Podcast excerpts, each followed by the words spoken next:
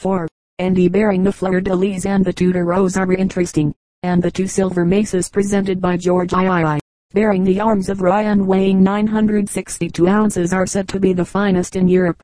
The chief charm of Rye is to walk along the narrow streets and lanes, and see the picturesque rows and groups of old 15th and 16th century houses with their tiled roofs and gables, whether boarded or tile hung after the manner of Sussex cottages, graceful bay windows altogether pleasing. Wherever one wanders one meets with these charming dwellings, especially in West Street and Pump Street, the oldest house in Rye being at the corner of the churchyard. The Mermaid Inn is delightful both outside and inside, with its low paneled rooms, immense fireplaces and dog grates, we see the monogram and names and dates carved on the stone fireplaces. 1643, 1646. The name Lawful Holt seeming to indicate some foreign refugee or settler. It is pleasant to find at least in one town in England so much that has been left and altered and so little spoiled. Chapter ID in streets and lanes I have said in another place that no country in the world can boast of possessing rural homes and villages which have half the charm and picturesqueness of our English cottages and hamlets. They have to be known in order that they may be loved. The hasty visitor may pass them by and miss half their attractiveness. They have to be rude in varying moods in order that they may display their charms when the blossoms are bright in the village orchards, when the sun shines on the streams and pools and gleams on the glories of old thatch, when autumn has tinged the trees with golden tints, or when the hoarfrost makes their bare branches beautiful again with new and glistening foliage. Not even in their summer garb do they look more beautiful. There is a sense of stability and a wondrous variety caused by the different nature of the materials used, the peculiar stone indigenous in various districts and the individuality stamped upon them by traditional modes of building. The charm of the English village Batsford. We have still a large number of examples of the humbler kind of ancient domestic architecture, but every year sees the destruction of several of these old buildings, which a little care and judicious restoration might have saved. Ruskin's words should be written bold, big letters at the head of the bylaws of every district council. Watch an old building with anxious care, guard it as best you may, and at any cost, from any influence of dilapidation. Count its stones as you would the jewels of a crown. Set watchers about it, as if at the gate of a besieged city. Bind it together with iron when it loosens. Stay it with timber when it declines. Do not care about the unsightliness of the aid better a crutch than a lost limb, and do this tenderly and reverently and continually and many a generation will still be born and pass away beneath its shadow. If this sound advice had been universally taken many a beautiful old cottage would have been spared to us, and our eyes would not be offended by the wondrous creations of the estate agents and local builders, who have no other ambition but to build cheaply. The contrast between the new and the old is indeed deplorable. The old cottage is a thing of beauty. Its odd, irregular form and various harmonious coloring, the effects of weather, time, and accident, environed with smiling verdure and sweet old-fashioned garden flowers. Its thatched roof, high gabled front, inviting porch overgrown with creepers, and casement windows, all combine to form a fair and beautiful home. And then look at the modern cottage with its glaring brick walls, slate roof, and gamely stunted chimney, and note the difference. Usually these modern cottages are built in a row, each one exactly like its fellow, with door and window frames exactly alike brought over ready-made from Norway or Sweden. The walls are thin, and the winds of winter blow through them piteously. And if a man and his wife should unfortunately have words, the pleasing country euphemism for a violent quarrel, all their neighbors can hear them. The scenery is utterly spoiled by these ugly eyesores. Villas at Hindhead seem to have broken out upon the once majestic hill like a redskin eruption. The jerry-built villa is invading our heaths and pine woods. Every street in our towns is undergoing improvement. We are covering whole counties with houses. In Lancashire no sooner does one village end its mean streets than another begins. London is ever enlarging itself, extending its great maw over all the country round. The Ref, Canon Erskine Clark, vicar of Battersea, when he first came to reside near Clapham Junction, remembers the green fields and quiet lanes with trees on each side that are now built over. The street leading from the station line with shops 40 years ago had hedges and trees on each side. There were great houses situated in beautiful gardens and parks wherein resided some of the great city merchants, county families, the leaders in old days of the influential Clapham sect. These gardens and parks have been covered with streets and rows of cottages and villas. Some of the great houses have been pulled down and others turned into schools or hospitals, valued only at the rent of the land on which they stand. All this is inevitable. You cannot stop all this any more than Mrs. Partington could stem the Atlantic tide with a housemaid's mop. But ere the flood has quite swallowed up all that remains of England's natural and architectural beauties, it may be full to glance at some of the buildings that remain in town and country ere they have quite vanished, beneath the shade of the lordly castle of Warwick, which has played such an important part in the history of England. The town of Warwick sprang into existence, seeking protection in lawless times from its strong walls and powerful garrison. Through its streets often rode in state the proud rulers of the castle with their men at arms the Beauchamps, the Nevilles, including the great Kingmaker, Richard Neville, the Dudleys, and the Grevilles. They contributed to the building of their noble castle, protected the town, and were borne to their last resting place in the fine church, where their tombs remain. The town has many relics of its lords, and possesses many half-timbered graceful houses. Mill Street is one of the most picturesque groups of old-time dwellings a picture that lingers in our minds long after we have left the town and fortress of the grim old Earls of Warwick. Oxford is a unique city. There is no place like it in the world. Scholars of Cambridge, of course, will tell me that I am wrong, and that the town on the Cam is a far superior place, and then point triumphantly to the backs. Yes, they are very beautiful, but as a loyal son of Oxford I may be allowed to prefer that stately city with its towers and spires, its wealth of college buildings, its exquisite architecture unrivaled in the world, nor is the new unworthy of the old. The buildings at Magdalen, at Brasenose, and even the new schools harmonize not unseemly with the ancient structures. Happily Keble is far removed from the heart of the city, so that that somewhat unsatisfactory and successful pile of brickwork interferes not with its joy. In the streets and lanes of modern Oxford we can search for and discover many types of old-fashioned, humble specimens of domestic art and we give as an illustration some houses which date back to Tudor times, but have, alas, been recently demolished. Many conjectures have been made as to the reason why our forefathers preferred to rear their houses with the upper stories projecting out into the streets. We can understand that in towns where space was limited it would be an advantage to increase the size of the upper rooms, if one did not object to the lack of air in the narrow street and the absence of sunlight but we find these same projecting stories in the depth of the country, where there could have been no restriction as to the ground to be occupied by the house. Possibly the fashion was first established of necessity in towns, and the traditional mode of building was continued in the country.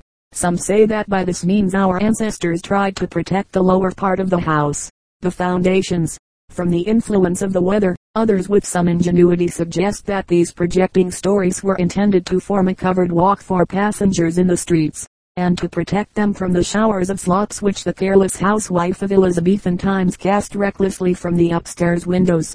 Architects tell us that it was purely a matter of construction. Our forefathers used to place four strong corner posts, framed from the trunks of oak trees, firmly sunk into the ground with their roots left on and placed upward the roots curving outward so as to form supports for the upper stories. These curved parts, and often the posts also, were often elaborately carved and ornamented, as in the example which our artist gives us of a corner post of a house in Ipswich. In the charm of the English village I have tried to describe the methods of the construction of these timber framed houses, and it is perhaps unnecessary for me to repeat what is there recorded. In fact, there were three types of these dwelling places to which have been given the names post and pan, transom framed, and interde work. In judging of the age of a house it will be remembered that the nearer together the upright posts are placed the older the house is. The builders as time went on obtained greater confidence, set their posts wider apart, and held them together by transoms. The charm of the English village. Pages 57. Surrey is a county of good cottages and farmhouses and these have had their chroniclers in Miss Gertrude Jekyll's delightful Old West Surrey and in the more technical work of Mr. Ralph Neville, FSA. The numerous works on cottage and farmhouse building published by Mr. Batsford illustrate the variety of styles that prevailed in different counties, and which are mainly attributable to the variety in the local materials in the counties. Thus in the Cotswolds, Northamptonshire, Derbyshire, Yorkshire, Westmoreland, Somersetshire, and elsewhere there is good building stone, and there we find charming examples of stone-built cottages and farmhouses, altogether satisfying. In several counties where there is little stone and large forests of timber we find the timber-framed dwelling flourishing in all its native beauty. In Surrey there are several materials for building, hence there is a charming diversity of domiciles. Even the same building sometimes shows walls of stone and brick, half timber and plaster, half timber and tile hanging, half timber with panels filled with red brick, and roofs of thatch or tiles, or stone slates which the Horsham quarries supplied. These Surrey cottages had changed with age. Originally they were built with timber frames, the panels being filled in with wattle and daub, but the storms of many winters have had their effect upon the structure. Rain drove through the walls, especially when the ends of the wattle rotted a little, and draughts were strong enough to blow out the rushlights and to make the house very uncomfortable. Oak timbers often shrink, hence the joints came apart, and being exposed to the weather became decayed. In consequence of this the buildings settled, and new methods had to be devised to make them weatherproof. The villages therefore adopted two or three means in order to attain this end. They plastered the whole surface of the walls on the outside, or they hung them with deal boarding or covered them with tiles. In Surrey tile hung houses are more common than in any other part of the country. This use of weather tiles is not very ancient probably not earlier than 1750, and much of this work was done in that century or early in the 19th. Many of these tile-hung houses are the old 16th century timber frame structures in a new shell. Weather tiles are generally flatter and thinner than those used for roofing, and when bedded in mortar make a thoroughly weatherproof wall. Sometimes they are nailed to boarding, but the former plan makes the work more durable, though the courses are not so regular.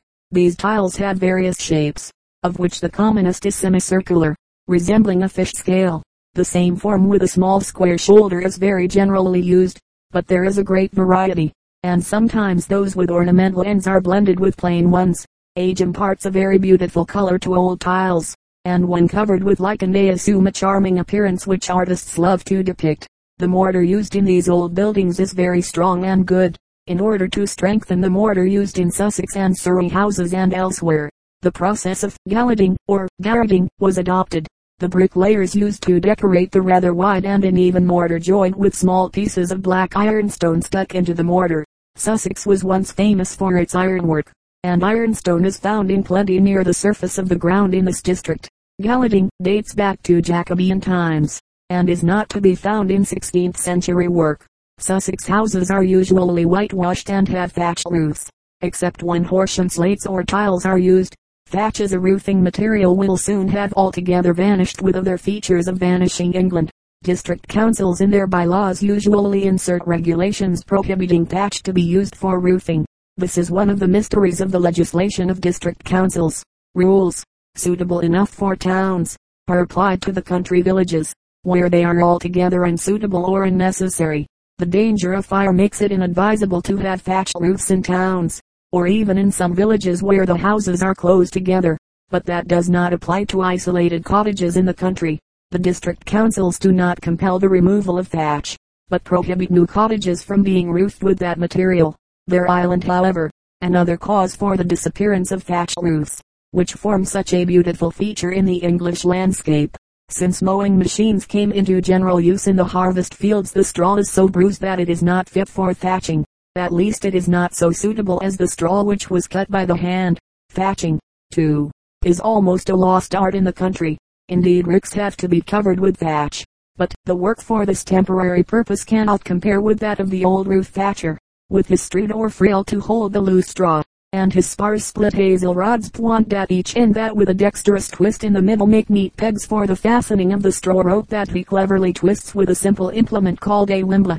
The lowest course was finished with an ornamental bordering of rods with a diagonal crisscross pattern between, all neatly pegged and held down by the spars. Old West Surrey, by Gertrude Jekyll, page 206. Horsham stone makes splendid roofing material. The stone easily flakes into plates like thick slates, and forms large gray flat slabs on which the weather works like a great artist in harmonies of moss lichen and stain. No roofing so combines dignity and homeliness, and no roofing, except possibly thatch which, however, is short-lived, so surely passes into the landscape. It is to be regretted that the stone is no longer used for roofing another feature of vanishing England. The stone is somewhat thick and heavy, and modern rafters are not adapted to bear their weight. If you want to have a roof of Horsham stone, you can only accomplish your purpose by pulling down an old cottage and carrying off the slabs. Perhaps the small Cotswold stone slabs are even more beautiful. Old Lancashire and Yorkshire cottages have heavy stone roofs which somewhat resemble those fashioned with Horsham slabs. Highways and Byways in Sussex. By E. V. Lucas.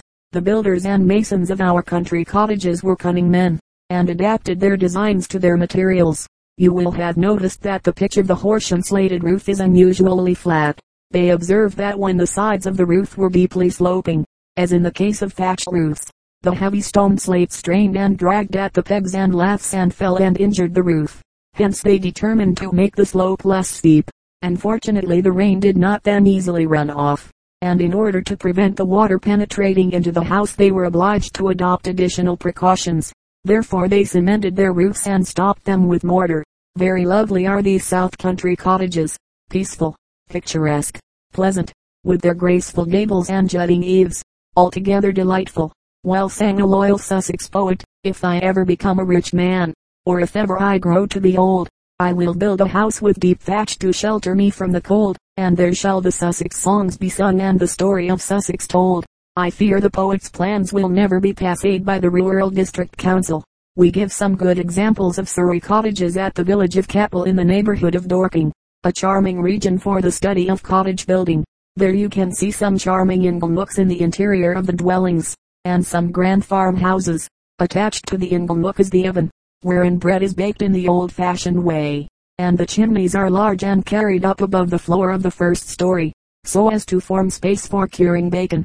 Horsmonden, Kent, near Lamberhurst, is beautifully situated among well-wooded scenery, and the farmhouse shown in the illustration is a good example of the pleasant dwellings to be found therein. East Anglia has no good building stone, and brick and flint are the principal materials used in that region. The houses built of the dark, dull, thin old bricks, not of the great staring modern varieties, are very charming, especially when they are seen against a background of wooded hills. We give an illustration of some cottages at Stow Langtoft, Suffolk, the old town of Banbury, celebrated for its cakes, its cross, and its fine lady who rode on a white horse accompanied by the sound of bells has some excellent black and white houses with quaint gables and enriched barge boards pierced in every variety of patterns. Their finials and pendants, and pargeted fronts, which give an air of picturesqueness contrasting strangely with the stiffness of the modern brick buildings. In one of these is established the old Banbury cake shop. In the High Street there is a very perfect example of these Elizabethan houses, erected about the year 1600. It has a fine oak staircase, the newels beautifully carved and enriched with pierced finials and pendants. The marketplace has two good specimens of the same date, one of which is probably the front of the Unicorn Inn, and had a fine pair of wooden gates bearing the date 1684, but I am not sure whether they are still there. The Reindeer Inn is one of the chief architectural attractions of the town.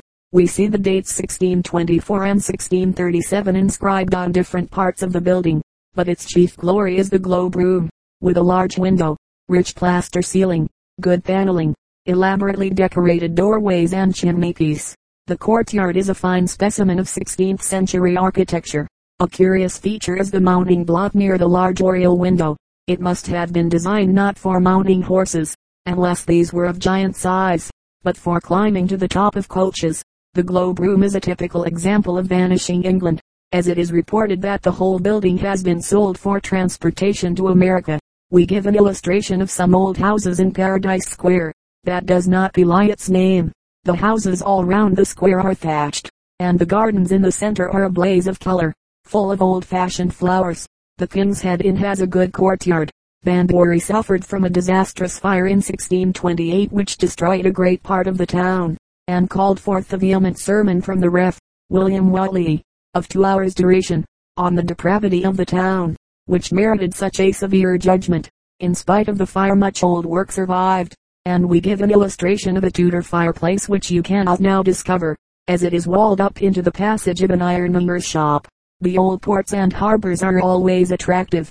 The old fishermen mending their nets delight to tell their stories of their adventures, and retain their old customs and usages. which are profoundly interesting to the lovers of folklore. Their houses are often primitive and quaint. There is the curious fish house at Littleport, Cambridgeshire, with part of it built of stone, having a gable and Tudor weather molding over the windows. The rest of the building was added at a later date. In Upper Deal there is an interesting house which shows Flemish influence in the construction of its picturesque gable and octagonal chimney, and contrasted with it an early 16th century cottage much the worse for wear. We give a sketch of a Portsmouth row which resembles in narrowness those at Yarmouth, and in Crown Street there is a battered, three-gabled, weather-boarded house which has evidently seen better days. There is a fine canopy over the front door of Buckingham House, wherein George Villiers, Duke of Buckingham, was assassinated by John Felton on August 23, 1628. The Vale of Aylesbury is one of the sweetest and most charmingly characteristic tracts of land in the whole of rural England, abounding with old houses. The whole countryside literally teems with picturesque evidences of the past life and history of England. Ancient landmarks and associations are so numerous that it is difficult to mention a few without seeming to ignore unfairly their equally interesting neighbors. Let us take the London Road, which enters the Shire from Middlesex and makes for Aylesbury. A meandering road with patches of scenery strongly suggestive of Birket Foster's landscapes. Down a turning at the foot of the lovely Chiltern Hills lies the secluded village of Chalfont Street Giles. Here Milton, the poet, sought refuge from plague-stricken London among a colony of fellow Quakers, and here remains, in a very perfect state, the cottage in which he lived and was visited by Andrew Marvell. It is said that his neighbor Ellwood, one of the Quaker fraternity, suggested the idea of Paradise Regained, and that the draft of the latter poem was written upon a great oak table which may be seen in one of the low-pitched rooms on the ground floor. I fancy that Milton must have beautified and repaired the cottage at the period of his tenancy. The mantelpiece with its classic ogee molding belongs certainly to his day, and some other minor details may also be noticed which support this inference. It is not difficult to imagine that one who was accustomed to metropolitan comforts would be dissatisfied with the open hearth common to country cottages of that poet's time, and have it enclosed in the manner in which we now see it. Outside the garden is brilliant with old-fashioned flowers, such as the poet loved. A stone scutcheon may be seen peeping through the shrubbery which covers the front of the cottage, but the arms which it displays are those of the Fleetwoods, one time owners of these tenements. Between the years 1709 and 1807 the house was used as an inn. Milton's cottage is one of our national treasures, which though not actually belonging to the nation has successfully resisted purchase by our American cousins and transportation across the Atlantic. The entrance to the churchyard in Chalfont Street Giles is through a wonderfully picturesque turnstile or lych gate under an ancient house in the High Street. The gate formerly closed itself mechanically by means of a pulley to which was attached a heavy weight. Unfortunately this weight was not boxed in as in the somewhat similar example at Hayes, in Middlesex and an accident which happened to some children resulted in its removal. A good many picturesque old houses remain in the village, among them being one called Stonewall Farm, a structure of the 15th century with an original billet molded porch and Gothic barge boards. There is a certain similarity about the villages that dot the Vale of Aylesbury. The old market house is usually a feature of the high street where it has not been spoiled as at Wendover. Groups of picturesque timber cottages, thickest round the church, and shouldered here and there by their more respectable and severe Georgian brethren, are common to all, and vary but little in their general aspect and coloring. Memories and legends haunt every hamlet, the very names of which have an ancient sound carrying us vaguely back to former days. Prince's Risborough, once a manor of the Black Prince, Wendover, the birthplace of Roger of Wendover, the medieval historian, and author of the Chronicle Flores Historiarum, or History of the World from the Creation to the year 1235. In modern language a somewhat large order, Hampden, identified to all time with the patriot of that name, and so on indefinitely. At Monk's Risborough, another hamlet with an ancient sounding name, but possessing no special history, is a church of the perpendicular period containing some features of exceptional interest, and internally one of the most charmingly picturesque of its kind. The carved high beams of the porch with their masks and tracery and the great stone stoop which appears in one corner had an unrestored appearance which is quite delightful in these days of over-restoration. The massive oak door has some curious iron fittings, and the interior of the church itself displays such treasures as a magnificent early Tudor roof and an elegant 15th century chancel screen. on the latter of which some remains of ancient painting exist. The rood loft has unfortunately disappeared. Thame, just across the Oxfordshire border, is another town of the greatest interest. The noble parish church here contains a number of fine brasses and tombs, including the recumbent effigies of Lord John Williams of Thame and his wife, who flourished in the reign of Queen Mary. The chancel screen is of uncommon character, the base being richly decorated with linen paneling, while above rises an arcade in which Gothic form mingles freely with the grotesqueness of the Renaissance. The choir stalls are also lavishly ornamented with the linen fold decoration.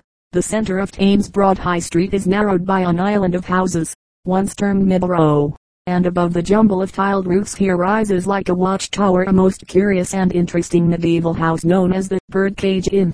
About this structure little is known. It island however, referred to in an old document as the tenement called the cage, demised to James Rosay by indenture for the term of 100 years, yielding therefore by the year 8s, and appears to have been a farmhouse. The document in question is a grant of Edward Ivy to Sir John William of the Charity or Guild of St. Christopher in Thame, founded by Richard Quatermain, Squire, who died in the year 1460. This house, though in some respects adapted during later years from its original plan, is structurally but little altered, and should be taken in hand and intelligently restored as an object of local attraction and interest. The choicest oaks of a small forest must have supplied its framework, which stands firm as the day when it was built. The fine corner posts now enclosed should be exposed to view, and the mullion windows which jut out over a narrow passage should be opened up. If this could be done and not overdone the bird cage would hardly be surpassed as a miniature specimen of medieval timber architecture in the county. A stone doorway of Gothic form and a kind of armory or safe exist in its cellars. A school was founded at Thame by Lord John Williams, whose recumbent effigy exists in the church, and amongst the students there during the second quarter of the 17th century was Anthony Wood, the Oxford antiquary. Thame about this time was the center of military operations between the king's forces and the rebels, and was continually being beaten up by one side or the other. Wood, though but a boy at the time, has left on record in his narrative some vivid impressions of the conflicts which he personally witnessed, and which bring the disjointed times before us in a vision of strange and absolute reality. He tells of Colonel Blagg, the governor of Wallingford Castle, who was on a marauding expedition, being chased through the streets of Thame by Colonel Crawford, who commanded the parliamentary garrison at Aylesbury, and how one man fell from his horse, and the colonel held a pistol to him, but the trooper cried quarter, and the rebels came up and rifled him and took him and his horse away with them. On another occasion, just as a company of roundhead soldiers were sitting down to dinner, a cavalier force appeared to beat up their quarters, and the roundheads retired in a hurry, leaving A.W. and the schoolboys sojourners in the house, to enjoy their venison pasties. He tells also of certain doings at the Nag's Head, a house that still exists a very ancient hostelry, though not nearly so old a building as the Birdcage Inn. The sign is no longer there, but some interesting features remain, among them the huge strap hinges on the outer door, fashioned at their extremities in the form of fleurs de lis. We should like to linger long at Thame and describe the wonders at Thame Park with its remains of a Cistercian abbey and the fine Tudor buildings of Robert King, last abbot and afterward the first bishop of Oxford, the three fine oriel windows and stair turret, the noble Gothic dining hall and abbot's parlor panelled with oak in the style of the linen pattern, are some of the finest Tudor work in the country. The prebendal house and chapel built by Grosseteste are also worthy of the closest attention. The chapel is an architectural gem of early English design and the rest of the house with its later perpendicular windows is admirable.